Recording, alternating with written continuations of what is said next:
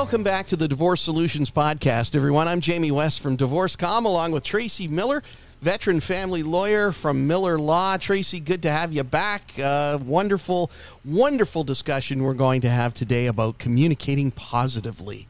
Oh, yeah.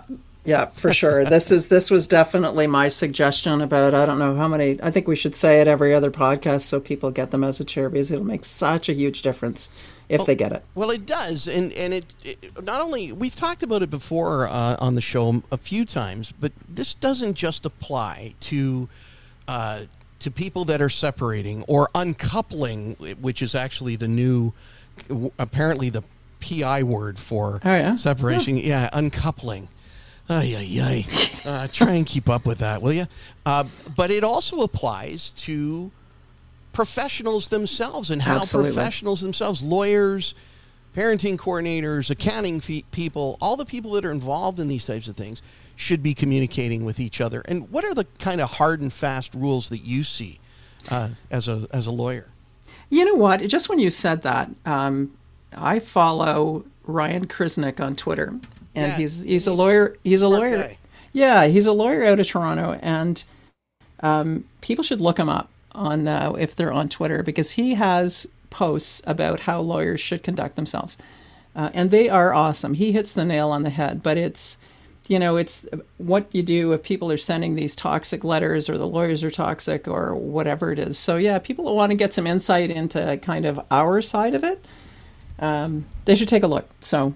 Well, we're going to book him as a as a guest on the podcast uh, sometime uh, in the very near future as well. But, but, because you're right, he's always beating the drum about you know um, being nasty, writing poison pen letters, mm-hmm. um, playing games, uh, and, give, and, and giving some really good direction to counsel that are doing it about what do you do if this is what happens. The other lawyer is you know, stupid in let. No, I shouldn't say stupid. If they're obnoxious in letters, or they're writing the letters like you're saying, or if you can't get them to actually negotiate, all they want to do is send you that garbage. How to handle it and how to try and move it forward.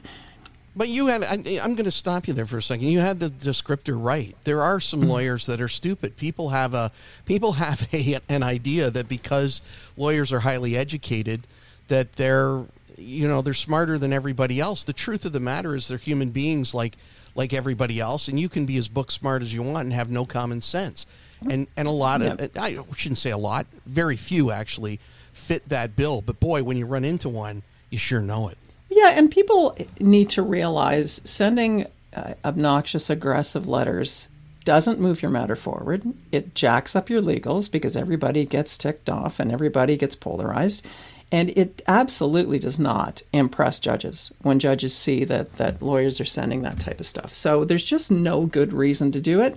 But I think, again, people have this conception of, you know, from TV of thinking that that's what you're paying people for is to write those obnoxious letters. And that just couldn't be further from the truth. It doesn't get you anywhere. It's interesting. I've spent a fair uh, amount of time uh, in court, both as a litigant and as somebody who observes um, family court. And it's amazing to me the number of times I've heard judges use the word helpful or unhelpful yes. in, in describing some matters. Like the way you just gave an example, uh, you know, a judge might say to um, a lawyer, How did you think that, you know, a 300 page affidavit was going to be helpful to this family today, sir or yeah. ma'am? You know, that's what we're talking about here, right? Or even worse, what a client doesn't want to get painted with the same brush, right? If you get a really aggressive communications from lawyers, the last thing you want is the judge to think, well, you're the one behind it. You're the one that, that wanted this garbage to go out, right? Right. But some clients want uh, lawyers oh, yeah. to act yep. like, like tigers, and they put a lot of pressure on mm-hmm. on you and your colleagues to go in there and kick some butt. And yeah. that's got to be hard to resist when a client's putting that kind of heat on. Maybe not think, for you, but for some. Well, I was just going to say, I think it t- takes a certain amount of experience, A, dealing with clients, and B, knowing that judges are not impressed by that kind of drama. So it's not just having the ability to say to clients, I'm not, you're wasting my time and your money doing that because you are. Um, but it's also getting across to them, this is not going to move it forward when you're, when you're in front of a judge. It's just not, right? So I think they have to see the self interest in it. Right. And as for, let's move it off of uh, mm-hmm. lawyers and bring it back to uh, yep. people who are separating. I, every time I say that, I, am tempted to say the word litigants. It's always on the tip of my mm-hmm. tongue, but I, tr- I try not to say that too much, even though I just said it, because I don't want people to think about litigation. I don't, I want that out of their minds. Agreed. I, I you know, I, I just don't want people to be considering that as the sort of foundation on which to go forward with a with a separation. And so you've got the people who are separating, they're unhappy. At least one of them's unhappy that the marriage is broken up. Yeah, uh, they're probably both unhappy about how it's going to resolve, or stressed out, or fearful, et cetera, et cetera, et cetera. And that's when we get into difficulties with what we say and how we say it. And I, you know, listen, I'm probably guilty of every mistake you can possibly make in that department. Again, that's why after yeah. a long education, I've wound up trying to help people avoid the mistakes that I have I've made communications wise because your emotions will get the best of you at times and you will react or you will you will overreact. So the first rule, let's just I'll just throw an example out to you, Tracy. Mm-hmm. Um, I send I send a, a nasty email to you and you know it's got an insult in it, maybe a couple of insults. Um, what do you do with that? Are we a client or are we separating? we're we're separating. So let's pretend let's pretend we're the let's pretend we're okay. the separating couple. Okay, so I'm separating from you, and I send okay. you a a really shitty text. That says nasty stuff in it. Oh, and I see them all the time. People want to come in and show me the phone and show you how there's a whole page worth of this garbage. Um, a, don't react there's rule number one. You don't want to be reactionary. And that's always the biggest problem with text, but any other message, whether it's whatever it is, Facebook's, emails, whatever, put it down and walk away from it, right? Until you're in a calmer frame of mind. You don't want to just jump on it and go, okay, you bastard, I'll just tell you every horrible thing I ever wanted. And now you're going back and forth and you're accomplishing nothing, absolutely nothing, other than raising your own blood pressure. That's, That's absolutely true. If anything, yep. if you're involved perhaps in some therapy, take it to your therapist and and read it in in therapy and and talk about it there. But yeah, you're absolutely right. You got to stop, breathe, and and put yep. it away. There's there's no people often think I've got uh, this demands a response right this no. second. That's probably the second m- mistake is thinking that a, a, response A is either required, B, or that it yep. has to be right now or both. Absolutely. And I, you know, if in the text somewhere the question is, can I pick the kids up early? And there's this giant ugly text, it really should be a yes or no answer, right? You yeah. don't have to respond in kind. It just makes you look as bad as they do. I will tell you that if you're sitting in court and then there's this text war and they both are devolving down into that, the judge looks and thinks, well, one's just as bad as the other. If the answer is yes or no, fine then that's all your response is, right? You don't have to go on and say, well, no, you can't pick them up. And I bet you it's because you want to change because your new girlfriend and you were never reliable, da da da da da. No, no, no. The answer is, well, no, sorry, I can't do that today. Right. Period. And, and there's there's a couple of things uh, to, to, consider here too when it comes to written communication with your ex directly. Uh, you know, if you're doing it, um, you know, without the advice of of your lawyer or through your lawyer um, then you you've got to consider a couple of things. One, anything that you do write can be used as evidence against you Absolutely. going forward. Yep. But but the other part of it is a lot of what you write is not going to be considered as much evidence uh, as much um, as much in an evidentiary way as you may think it is. So in other words, there are some people, for example, that use the um, uh, Our Family Wizard um, app, which is a great app because yep. it has a tendency to keep people honest. And I'll just yeah. say that name again, Our Family Wizard. There's a few others out there as well. Um, these are these are apps where people um, agree that that's that's the only way they'll communicate is is over this, and it timestamps everything. And there's a there's a meter that measures your tone in what you write. And it's and a really smart idea. It's, yep. And it really and it helps people keep their communication uh, much more professional, much more clean, and much more organized, including things like expenses and It sounds like I'm doing a sales job for our, our family wizard here, but it it does all of that, and and all of those things contribute to keeping conflict uh, reduced. But but if you think that judges are going to sit around, in other words, if you think you're going to use portals like that to uh, I don't know, paper the other person, and that judges send a lot of self-serving stuff, right? right. And judges are going to sit around and read seventy or eighty our family wizard texts and consider that an affidavit. They're not. No, but the beauty, I think, of something like Our Family Wizard is um, if I take the kids to the doctor and I shoot you a text saying I, I took them and here's what they said, if you choose That's not proof. to read read that for a week, or if you choose to read messages on the other side of it and not respond to it, I think that's where our family wizard is really useful, right? Yeah, fully agree. But if it, again, yeah. but if it's going to get into uh, like back and forth sniping, no, no it, nobody wants to read that. The judges are just going to throw that aside because they they just don't have time uh, for that kind of uh, for that kind of stuff. They they're too backed up uh, as it is. So so sorry, go ahead. No, I was just going to say, I think you can control the stress in your own process um, by how you respond, right? You need to be short, you need to be to the point. I, I still think one of the one of the tests is would you send that text to your boss? Yeah, that's a right. One. Would you? Probably one. not, because you may as well think of a judge or an arbitrator as the exact same thing. So you don't want that type of stuff out there. And again, it accomplishes nothing. I've had I've had that conversation with so many clients, whether it's texts or phone calls or whatever it is, and the phone calls that get ugly and they're half an hour long. And I said, Well, what did you accomplish at the end of it? Well, nothing. Yeah, and well, there's there's the point.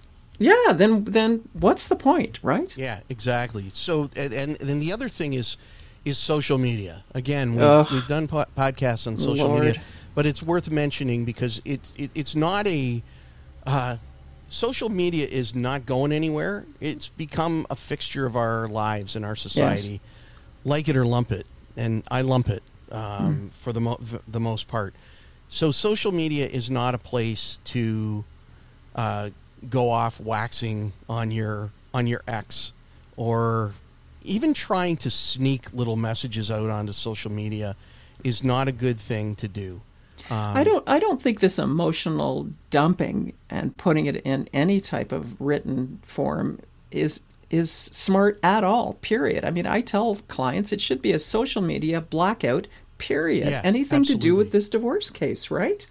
Like, eh, it's just, it doesn't accomplish anything. And I think people that, you know, they send messages on Facebook or they block somebody and then somebody else gets the messages and forward it to the other person. There is just no reliable way to put stuff out there about your separation or, in particular, about your ex and be guaranteed that somebody else isn't going to get their hands on it. Well, I like the idea of a, of a blackout, and I give the mm-hmm. same I give the same advice to, to my clients. And in fact, it's right on my website uh, under social media. It's like don't do it for a Just while. Just don't give it a break. The other reason to give social media a break when you're going through a separation is it, it, social media is not generally a good thing for us psychologically. It, yeah. it tends to make people feel like they're lesser than because everybody puts uh, everybody creates an image on online that their lives are perfect, and when everybody's doing that, then people that are already feeling uh, like their lives have taken somewhat of a negative turn feel even worse. So you know, my my advice. I'm not a therapist, but my advice is just stay away from the things that you know might make you feel crummy. Mm-hmm. Um, and you know, it's that simple. I, I, I say the same thing about people with self medication. Don't don't do things that are going to make you feel worse. Like don't start drinking because you think you can, you know, you're in a country music song and you think that uh, somehow that's going to make you feel better. It's not. Don't self medicate. Get help from a medical doctor. Get help from therapists. Get help from yeah, professionals. Absolutely. If, if, you're feeling that way, um, and and do that instead and appreciate that this is maybe the most stressful event you're ever going to go through in your life. It just is. And don't underestimate the stress that's involved. And it doesn't make you weak if you have to go and see a therapist or you have to do something. I mean, so many people that you, clients that you see, uh, that's that's what happens. They end up having to reach out, and hopefully, they do it at the beginning. Because if you wait till you crash, if you wait till it hits you and you've done nothing, and that's it's just not good for you, right? You need to get on it at the beginning and figure out how you're going to look after yourself through this process. Right. And one more thing I want to throw in there too is is um, if you're one of the parties that's separating, do your very very best to communicate in a professional way yeah. with prof- with your professionals. Mm-hmm. Don't beat up on your lawyers. Don't beat up on the parenting coordinators. Don't yeah. beat up on on the social workers, et cetera, et cetera. It just doesn't. You, there's no return on investment. Absolutely. From that, always try to be professional and polite. That doesn't mean that you know you you can't stand up for yourself when you need to, but even standing up for yourself can be done professionally and politely. Absolutely. You know, absolutely. And, and you know, one thing I don't want to miss. Um, the other thing about social media, which I would be worried about, or even messaging um, I would be afraid your kids would get it. Oh yeah, that's the big one right there. I'm glad you right, and it. you just think, good God, once you put that stuff out there, yep. you just don't know if it ends up in your kids' hands, and you you don't want that, right? You don't want them in the middle of that uh, n- nonsense. You just don't. So it's another awesome reason why just don't do it. They probably know more about Facebook and Instagram and everything else than you'll ever know. You know? Yeah. So stay away from it uh, yeah. while you're going through, um, you know, more challenging or difficult times. Um, speaking of challenging and difficult, I'm going to try to get through our uh, legal disclaimer here, which is a, uh, I'm taking necess- notes. necessary part of the program. Uh, and it goes something like this The Divorce Solutions podcast is only a discussion of legal, therapeutic, financial, and communication issues that can arise in the context of family separation. This podcast is not intended to give you any advice on your personal situation. Every situation is different. You should consult with your own lawyer for legal advice on your particular case. We hope our discussions will make our listeners take a close look at the process options available to them. Nothing discussed on the podcast constitutes individual professional advice specific to the listener's personal circumstances, whether legal, therapeutic, financial, or otherwise. And as we stress on every show, you need to get your legal advice from your own lawyer, your accounting from your accountant, and uh, therapy advice from a therapist. And we hope that you'll be able to resolve the issues in your situation in a cost effective, expeditious way that will benefit your family. How'd I do? Yeah, not bad. Oh, not, not bad. bad. Wow. I guess I still have a little rust to kick. yeah, no, no, that was pretty good. I don't know. I read it the last time. I don't know. That's a that's a good. No, that's a good. Uh, that, that's a good middle of the road uh, review. You're tough. I mean, you know, you, you, know, you'd be tough if you were a judge. You're you're a lawyer. Good lord! I yeah. can't imagine coming in front of you as a judge. I'd be running for the hills. Oh anyway, my god! Yeah, Tracy, how do people get a hold of you if they'd like uh, to uh, talk to you about uh, legal matters or mediation? If contact me, it's uh, you can email me as Tracy at miller-law.ca and it's Miller Law and Mediation on the net. You can find me. All right, and uh, you can find me Jay West at uh, I gave out an old address there. Jay West at divorcecom.ca. Uh, visit divorcecom.ca and you can see what I'm on and on about. And uh, visit Tracy's website as well. And by all means, let everybody know about the podcast. Will yeah. you share it with them? And uh, let them know that there's some uh, there's some good conversation going on about separation and that uh, they're not alone. Anyway, Tracy, thank you for this. Appreciate it. We'll talk soon. Yep. Take See care. you next time. Bye-bye. Bye.